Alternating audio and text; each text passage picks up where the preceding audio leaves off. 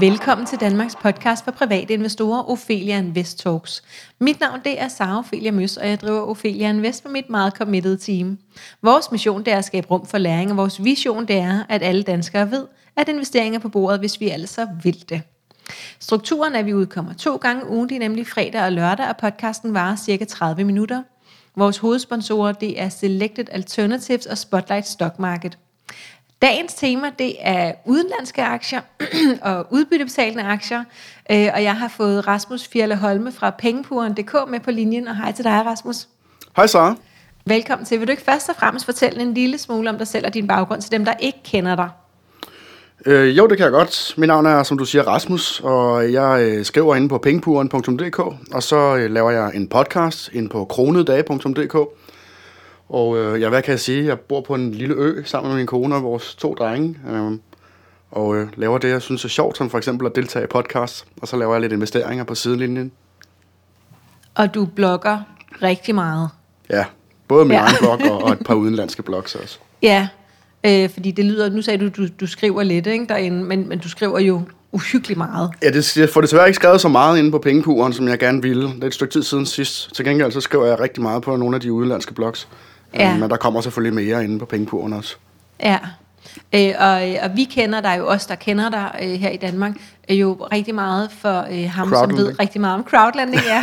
ja. øhm, ja. Øh, og det er jo også, øh, når, når det handler om crowdlending, at jeg altid peger øh, hen på dig og på din blog, ikke?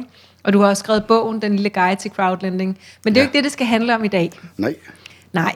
Øh, I dag så skal det handle om de udenlandske aktier og øh, i særdeleshed gebyrer øh, forbundet med dem, og hvad man skal være opmærksom på, og med de udbytter, der kommer fra udlandet.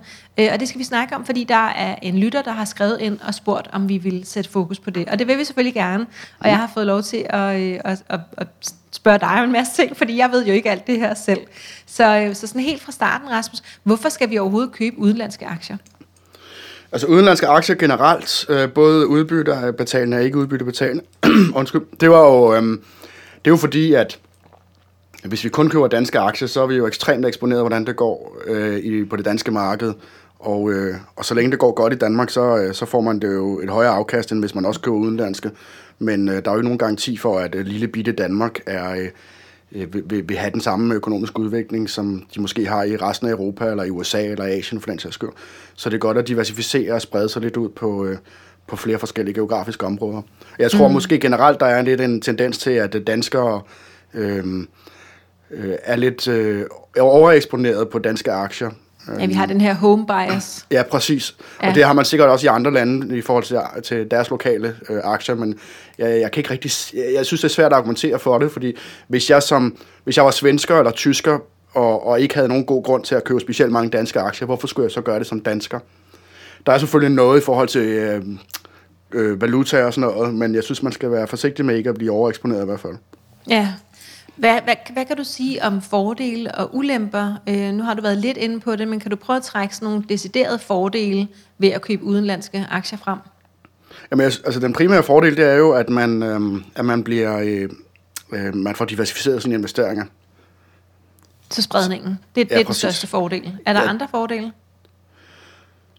Øh, altså, der er jo lidt i forhold til, øhm, hvis vi kigger på fonde, så er øh, de udenlandske ETF'er jo tit billige, og de koster mindre i øh, gebyrer end, øh, end de fleste danske investeringsforeninger. Så der kan være lidt besparelser på dem også. Og så får man jo et øh, langt større øh, udvalg, meget større udvalg. Ja, hvor og nogle ret ikke... eksotiske ETF'er kan man vælge.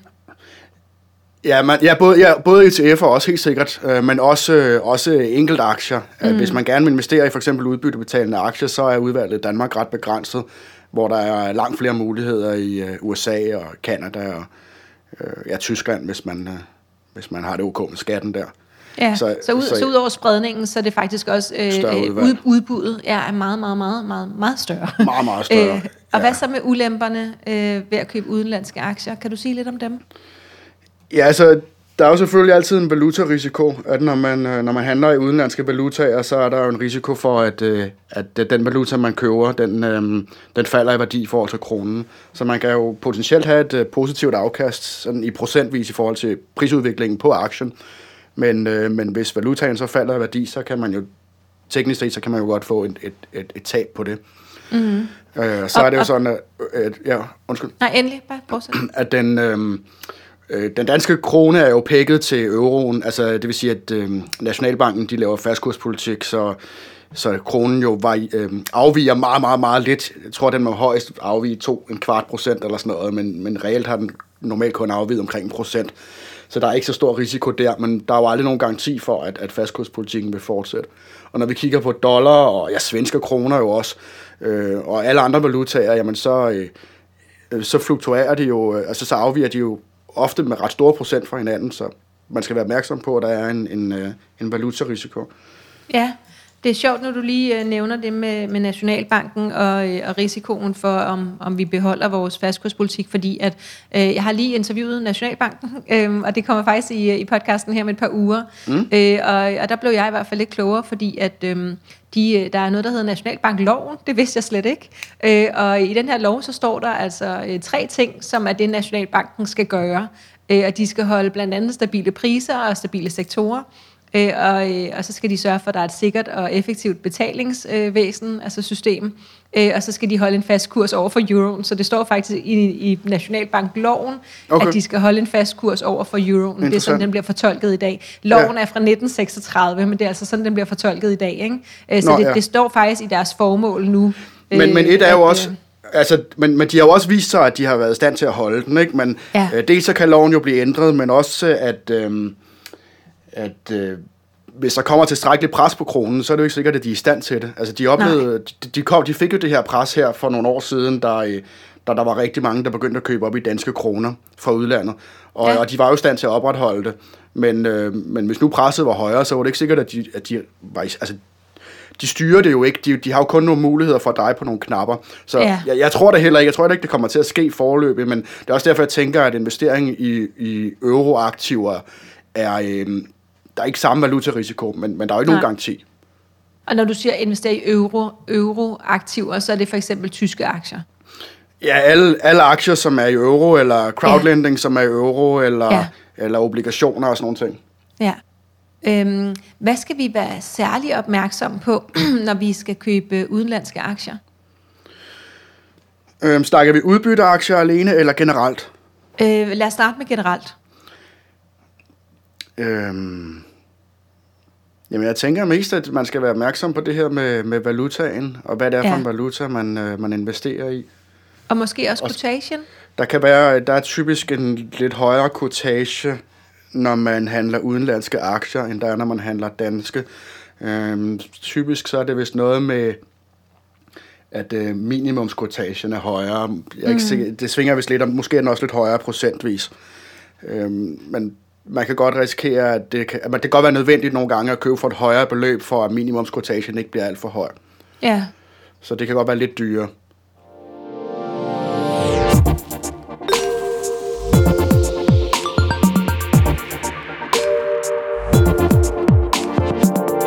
Ophelia Invest Talks er sponsoreret af investeringsfællesskabet Selected Alternatives. Deres mission er at gøre det lettere at være investor i et komplekst investeringsmarked. Med en investering hos Selected Alternatives får du adgang til stabile investeringer inden for ejendomme, bæredygtig energi og grøn omstilling. Investeringerne er fordelt på projekter i hele verden med fokus på stabilitet og klima. Ikke hver for sig, men samlet i én aktie. Investeringerne starter fra 750.000 kroner. Lad os øh, prøve at rykke videre til det her med, med, med udbytteaktier, øh, særligt de øh, udenlandske udbytteaktier. Ja. Men måske skal vi, hvis vi nu lige starter med at holde det helt simpelt, hvis vi bare tager en dansk udbytteaktie. Nu sagde du godt nok, at der ikke var så mange at vælge imellem, men, men sådan helt generelt i forhold til udbytteaktier, hvad er det så i forhold til ikke, altså øh, aktier, der ikke udbetaler udbytte? Så kan du lige forklare, hvad er det udbytte er? Ja, når en virksomhed, eller et, et børsnoteret virksomhed, de har formentlig et overskud, forhåbentlig et overskud, så, øh, så kan de jo vælge at øh, beholde alle pengene og geninvestere dem og købe nye, en, øh, ansætte nye mennesker, eller købe nye maskiner, eller hvad det nu er, de har. Eller også så kan de tage noget af det, og så kan de udbetale det til ejerne, som jo er aktionærerne, eller dem, der ejer aktier i virksomheden, som et, et kontantbeløb simpelthen. Ligesom hvis man har sin egen virksomhed, og man trækker penge ud til sig selv til, til udgifter og den slags. Og øh, Ja. var det spørgsmålet? Ja, ja, fordi ja. Hvad, hvad, hvad så med det udbytte her, når vi så har fået det? Øh, det skal vi jo betale skat af. Ja, altså danske, danske udbyttebetalende selskaber, så er den normalt ret nem, fordi så indberetter de til skat. Og, og så, så skulle der ikke være... Altså platformen, vi handler på. Øh, ja, øh, børsmaleren ja. der. Så ja. de, de indberetter til skat. Det gør de jo så også, når det er udenlandske. Men, men, øh, men der bliver automatisk trukket de der de 27 procent. Og så er jeg ikke helt sikker på... De 27 procent, som jo er den, den lave øh, sats. Og... Øh, så kan det godt være, at man kommer til at betale, man får en, en lidt ekstra regning i marts, der når årsopgørelsen er der, hvis man har tjent meget, og man skal betale øh, de der de 42 procent, altså den høje sats. Men, mm. men som udgangspunkt, så er der ikke, det er ikke, det er ikke så bøvlet. Øh, det, det meste af det sker mere eller mindre automatisk, og, ja. og, øh, og de fleste af, det meste af skatten bliver også trukket automatisk allerede, inden man får sit udbytte. Ja. Så, så den er sådan rimelig lige til i forhold til de udenlandske. Så, ja, øh, nej, i forhold til de danske, ikke? der er det lige til. Ja, Men den danske skal... er ret lige til i forhold til ja. de udenlandske. Ah, okay. Øh, og hvis vi så skal kigge på, på udbytte på udenlandske aktier, som øh, at, i min oplevelse er et helt studie i sig selv, og jo også noget, du har, ja. øh, har, har brugt en del tid på at forklare om, og sådan noget.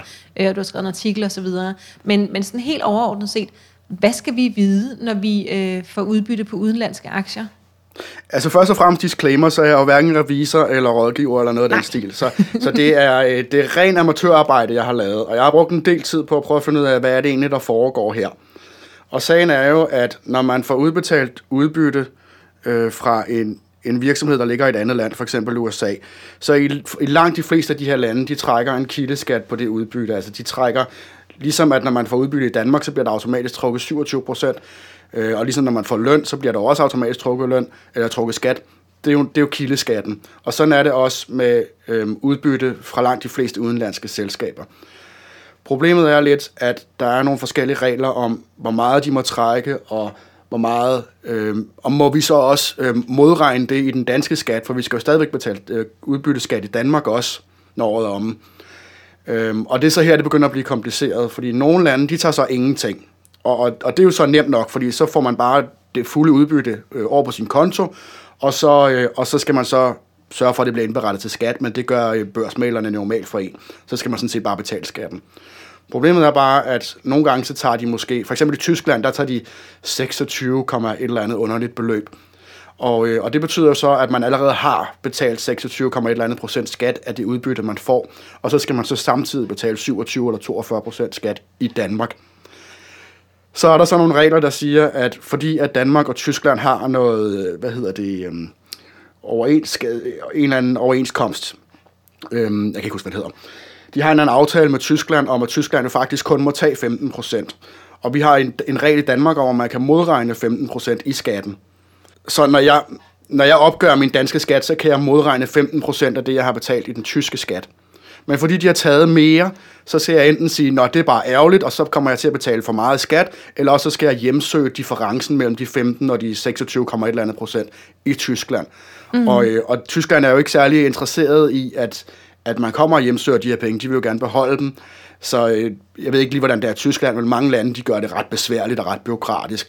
Og hvis ikke man, er, man, hvis ikke man har sådan et ret stort beløb, altså hvis man bare har investeret nogle 100.000, og man måske har fået 3.000 fra Tyskland, så gider man ikke at bruge energien på at hjemsøge de for at få 100 kroner eller et eller andet den stil tilbage. Mm. Og derfor så kan det tit bedre betale sig at, øh, at finde de lande, som enten ikke tager noget, eller som kun tager op til de 15 procent, som man typisk kan modregne i den danske skat.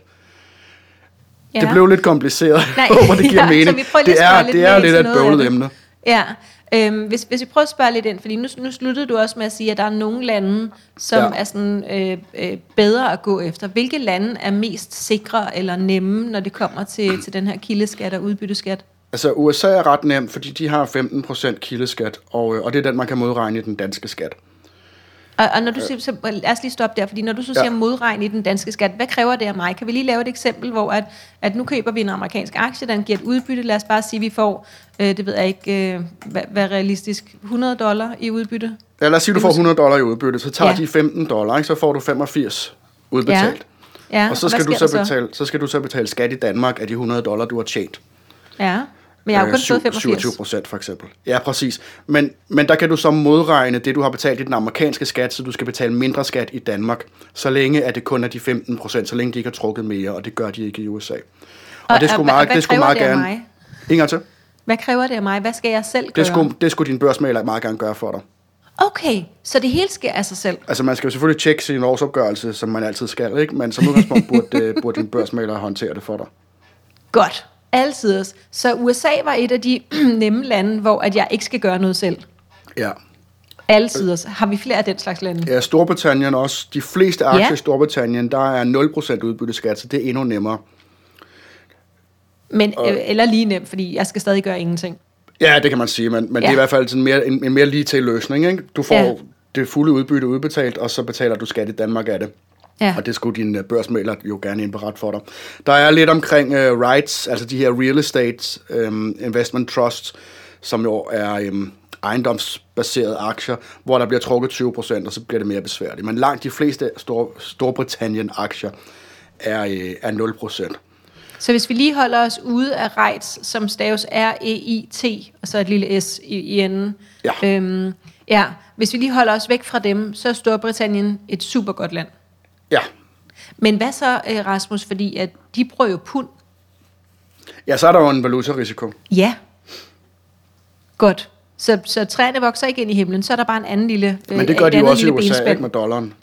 Lige præcis. Begge de to øh, Ja. gode lande, du har nævnt, er så ikke så gode Ja, og, valutamæssigt. og det er lidt ærgerligt, fordi at det optimale ville jo for eksempel være, hvis vi havde adgang til Tyskland. Men Tyskland har jo så bare den her høje beskatning, som gør, at det, at det bliver øh, ret besværligt. Hvilke andre lande kommer på, øh, på den, den gode liste her? Øh, Så er der Irland, de har jo øh, 0% på ETF'er. På enkeltaktier har de 20%, men der er heller ikke så mange irske enkeltaktier. Men, okay. Øh, men det er jo derfor, at rigtig mange af de her ETF, øh, de her øhm, investeringsfonde, de ligger i Irland, fordi mm. der er 0% udbytteskat. Så, Ja. så der, er- ja, det er ligesom at få udbytte i britiske aktier, så, øh, så kan man gå efter Irland, når man vil have ETF'er. Og bruger ja. de, har de også pund, eller hvordan? De bruger euro. De bruger euro. Ja. Alle tider. Så Men- der var, et, øh, der var et godt land der. Ja, så de har jo selvfølgelig også fonde i andre valutaer, men, øh, men ja, Men hvis vi vælger den i euro, så, øh, så er det godt. Så Ja, en, en, en ETF i euro fra Irland. Ja, men det er også næsten... sma- øh, Det, det, er ikke, det er ikke nemt nærmest at finde ETF'er, som ikke er placeret i Irland. Så, så den er sådan rimelig... Altså, så næsten alle iShares, alt det man kan købe fra Europa, de ligger jo i Irland, og, og mange af de andre, de lidt mindre øhm, øhm, investeringsvirksomheder, selskaber, hvad hedder det? Investeringsforeninger, Foreninger. ja. De, øh, de ligger jo i Irland netop på grund af den her, den her skat. Ja, og nu sagde du lige iShares, og det er jo bare en bestemt investeringsforening. Ja, en af de største, ikke? Ja, godt. Er der flere gode lande? Altså nu er det mest Irland og Storbritannien, som jeg har rådet i. Men, øh, men det jeg har fundet frem til, og så ved jeg jo også, jeg har jo en artikel inde på bloggen, hvor jeg har sådan en lang liste med de her forskellige lande, og der er nogen, der er rigtig flinke til at kommentere og sige, jeg har erfaring fra forskellige lande. Okay, så, det så er- der kan det- man blive lidt klogere. Ja, øh, så noget ja. Af det har jeg selv øh, fundet frem til, og noget af det har andre så svaret på baggrund af deres egen erfaring. Og, øh, og der kan jeg se, at Bahamas er 0%, og Indien er 0%. Øhm, det er faktisk de eneste, som er, øh, er 0%, så udvalget er så ikke så stort, men hvis man Nej. godt kan lide indiske aktier, så er der mulighed for det. Ikke? Men så er der jo også noget som Holland, de har 15%, og øh, Hongkong har 10%. Øhm, Og det er dem, som er lige så fine, fordi jeg skal stadig ikke gøre noget. ja, fordi de stadigvæk ligger under de 15 der. Ikke? Ja, lige præcis. Og så mener jeg Holland, også, at Holland er også Japan- euroen. Øh, Holland har også euro, ja. Ja, Norge havde jo tidligere også 15 procent, men den har de jo så desværre hævet til 25, så man kan stadigvæk Ja. hjemsøge dem, så vidt jeg ved, men ja, jeg solgte Ja, ja, mine norske udbytteaktier, for jeg Ja. gad simpelthen ikke bøvle med det. Og så har vi jo Japan, som jeg var ved at sige, den hedder 15,315 procent. Er Så hvis man, hvis man kan leve med at betale en lille smule mere, så er Japan også en mulighed. ja. Er, er det så er det ligesom den øh, sådan overordnet set en, en lidt udtømmende liste her? Og så har vi Kina også, som er 10 procent. Og, øh, og så har Canada øhm, 15 procent på rights, altså de her øhm, Ja, øh, real estate ejendom. trusts. Ja. Men andre aktier har den 25 procent. Så hvis man, øh, hvis man går efter de kan, kanadiske rights, og dem er der faktisk nogle, en del af, som er ret interessante, efter min Ja. opvisning, så, er, øh, så kan Canada godt være interessant. Og grunden til, at du øh, bringer rejs på banen, øh, det er jo fordi, at de udbetaler et ekstraordinært stort udbytte, ikke sandt? Jo, præcis. Kan du prøve de, at fortælle de en lille skal, smule om det? De skal, øh, jeg vil lige hurtigt sige, nu vi er i Ja, gang med endelig, landene endelig. der.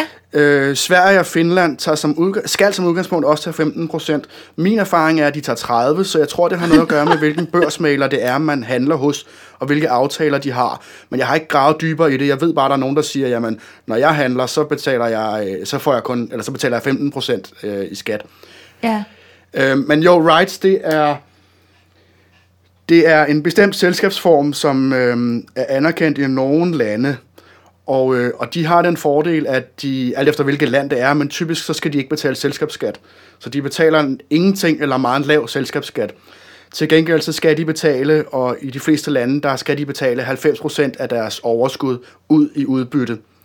Så det vil sige, at de har, øh, øh de, man, man har et ret højt udbytte øh, fra de her selskaber, så længe de egentlig tjener penge. Ikke? Og mange af dem, de, øh, de slår sig også op på, at de er udbyttebetalende selskaber, så derfor så mm. gør de også, hvad de kan for ligesom at sørge for at holde, opretholde en, Ja. en stabil udbetaling. Så dels så, øhm, så er fordelen jo selvfølgelig, at man får flere penge i de her selskaber, eller som investor i de her selskaber, fordi at de jo ikke betaler udbytte, eller hvad hedder det, selskabsskat, så der er simpelthen flere penge at, at, at give ud af. Og rut med, ja. Og, og så skal de så juridisk set også udbetale en ret stor andel til, øh, til investorerne. Så hvis Ja. man er til passive indkomster, og, og i øvrigt øh, synes, at det er interessant med de her ejendommer, ja lige præcis, Ja. øh, så er rights, øh, så kan de være ret interessante. Øh, og Det så, fungerer for, øh, godt for mig i hvert fald. ja, og så hvis vi vælger de kanadiske, så er det også godt øh, i forhold til skatten. Ja, Eller de amerikanske. Det er jo ja, så de det samme, amerikanske ikke? og, øh, og de kanadiske. Ja, præcis. Ja. Og så tidligere også de norske, men desværre ikke rigtig længere.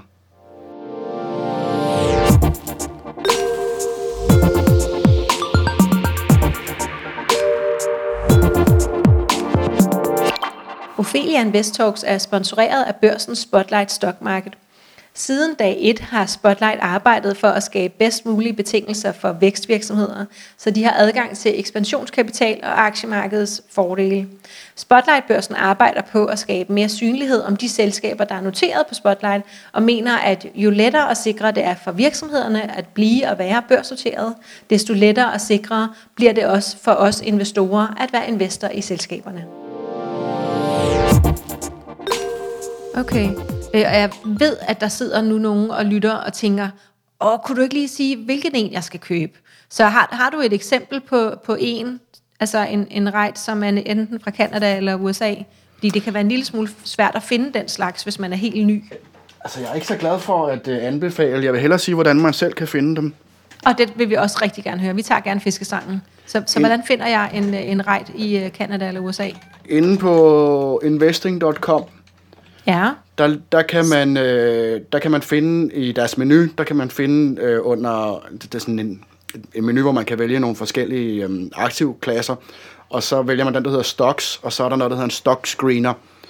De er ikke de eneste, man kan også bare google stock screener, og der har man typisk mulighed for at vælge, øh, altså filtrere man vælger et land for eksempel, og så mm. vælger man, øh, hvilken type aktier er det, man gerne vil investere i, eller finde, eller hvilken industri er det, man right. kigger på.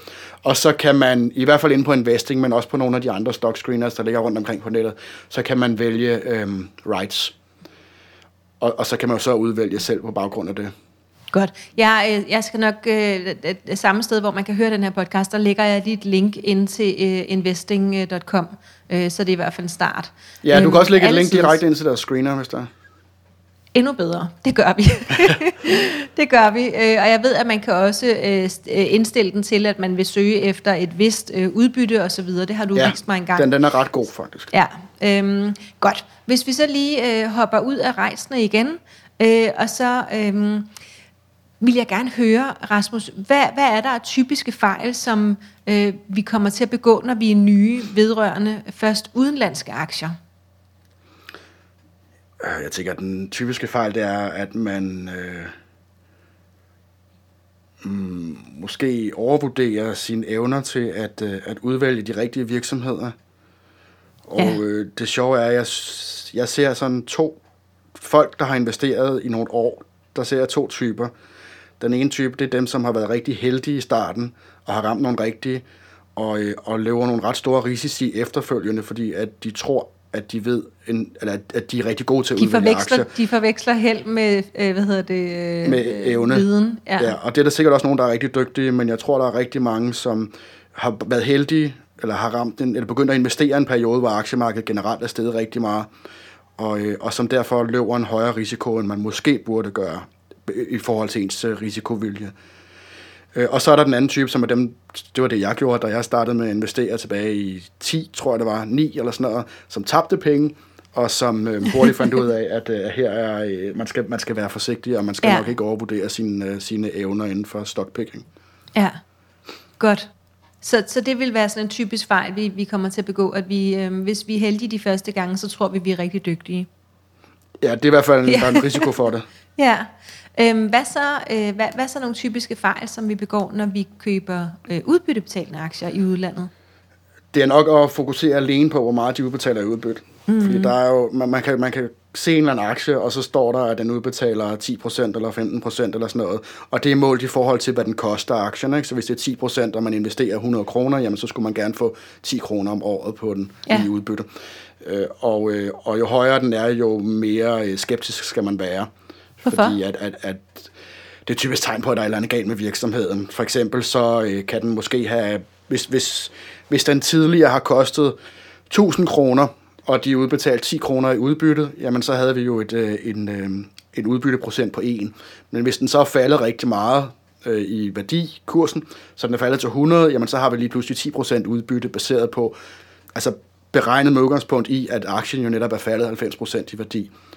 Øh, og, og det er jo typisk et tegn på, at der er et eller andet galt med virksomheden. Og er det sådan, man, man, udgør, man opgør det? Man, man snakker ikke procent, man snakker i, i, i altså udbytte per aktie i kroner og øre? Nej, man, man snakker procent i forhold til, hvad aktien koster. Ikke?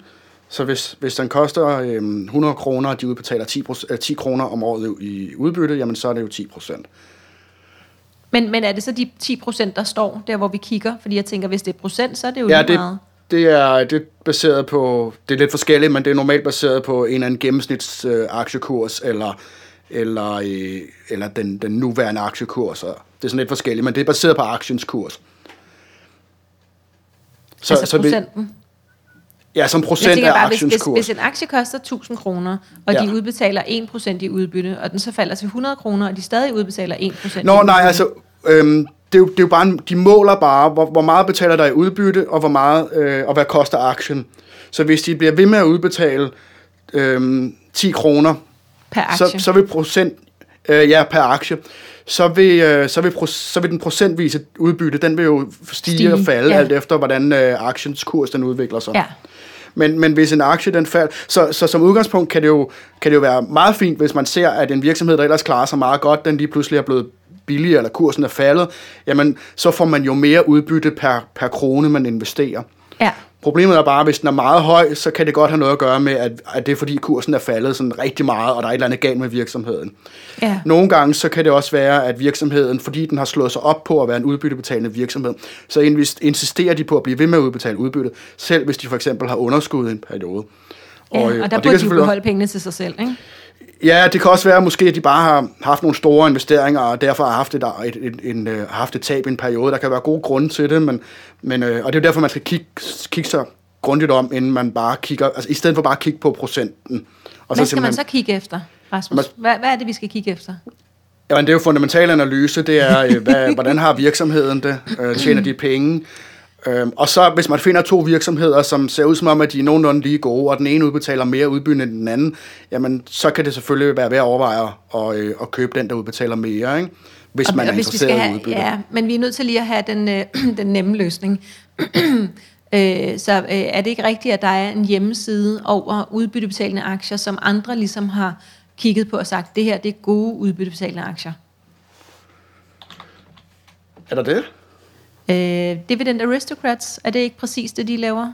Nå, okay. Jo, altså en, uh, en index, uh, et aktieindeks baseret på um, de her Dividend Aristocrats. Jo, det er jo... Men det behøver øh, ikke være et aktieindeks, men bare en, hvor vi kan se en liste over aktier, som betaler et udbytte, som er gode aktier. Nå, men jeg tror, de træk, jeg, jeg tror, den er baseret på, på det her indeks. Men jo, det er en eller anden... Øh, jeg kan ikke huske, hvor mange forskellige selskaber det er. Amerikanske selskaber, som er... Øh, øh, som har vist sig at, øh, at have en god fundamental øh, data, som er virksomheder, der, der tjener penge og, og, øh, og nok ikke går konkurs forløbig, og som i øvrigt har betalt udbytte i, kan det passe det, 25 år i træk, eller Ja, noget den stil. ja, 25-30 og så, år, ja. Og så skal det vist også være stigende over Ja. perioden. Ja. Det, Så de jo, skal det hele rigtigt. tiden betale mere udbytte, end de gjorde året før. Ja, men ja, jo. Og hvis man gerne vil have en kedelig løsning, så kan man gøre det. Personligt så synes jeg, det er lidt sjovere at finde nogen, der udbetaler lidt højere udbytte, fordi Ja. de, kan godt, de, de betaler relativt lavt udbytte, og så er det tit selskaber, som er ret dyre. Altså det er sådan noget som Coca-Cola og Microsoft også, tror jeg. I hvert fald sådan nogle ret store virksomheder. Mm. som typisk koster ret meget, fordi folk ser det som sikker havn, og, øh, og derfor så er udbyttet i procent af aktiens kurs, det er også typisk ret lavt, øhm, men, men stabilt selvfølgelig, ikke? Skriver du noget om på din hjemmeside, øh, om hvilke nogle udbytteaktier du har i din portefølje? Jeg har skrevet lidt her og der, så hvis man søger Okay. efter øh, udbytte der, men ikke konsekvent, fordi jeg, i virkeligheden så er jeg ikke så glad for at anbefale eller foreslå nogle bestemte aktier. Nej. Fordi Nej, at den fornuftige løsning er jo bare at købe en indeksfond, kan man sige. det er bare ikke så spændende. Nej, det er det ikke.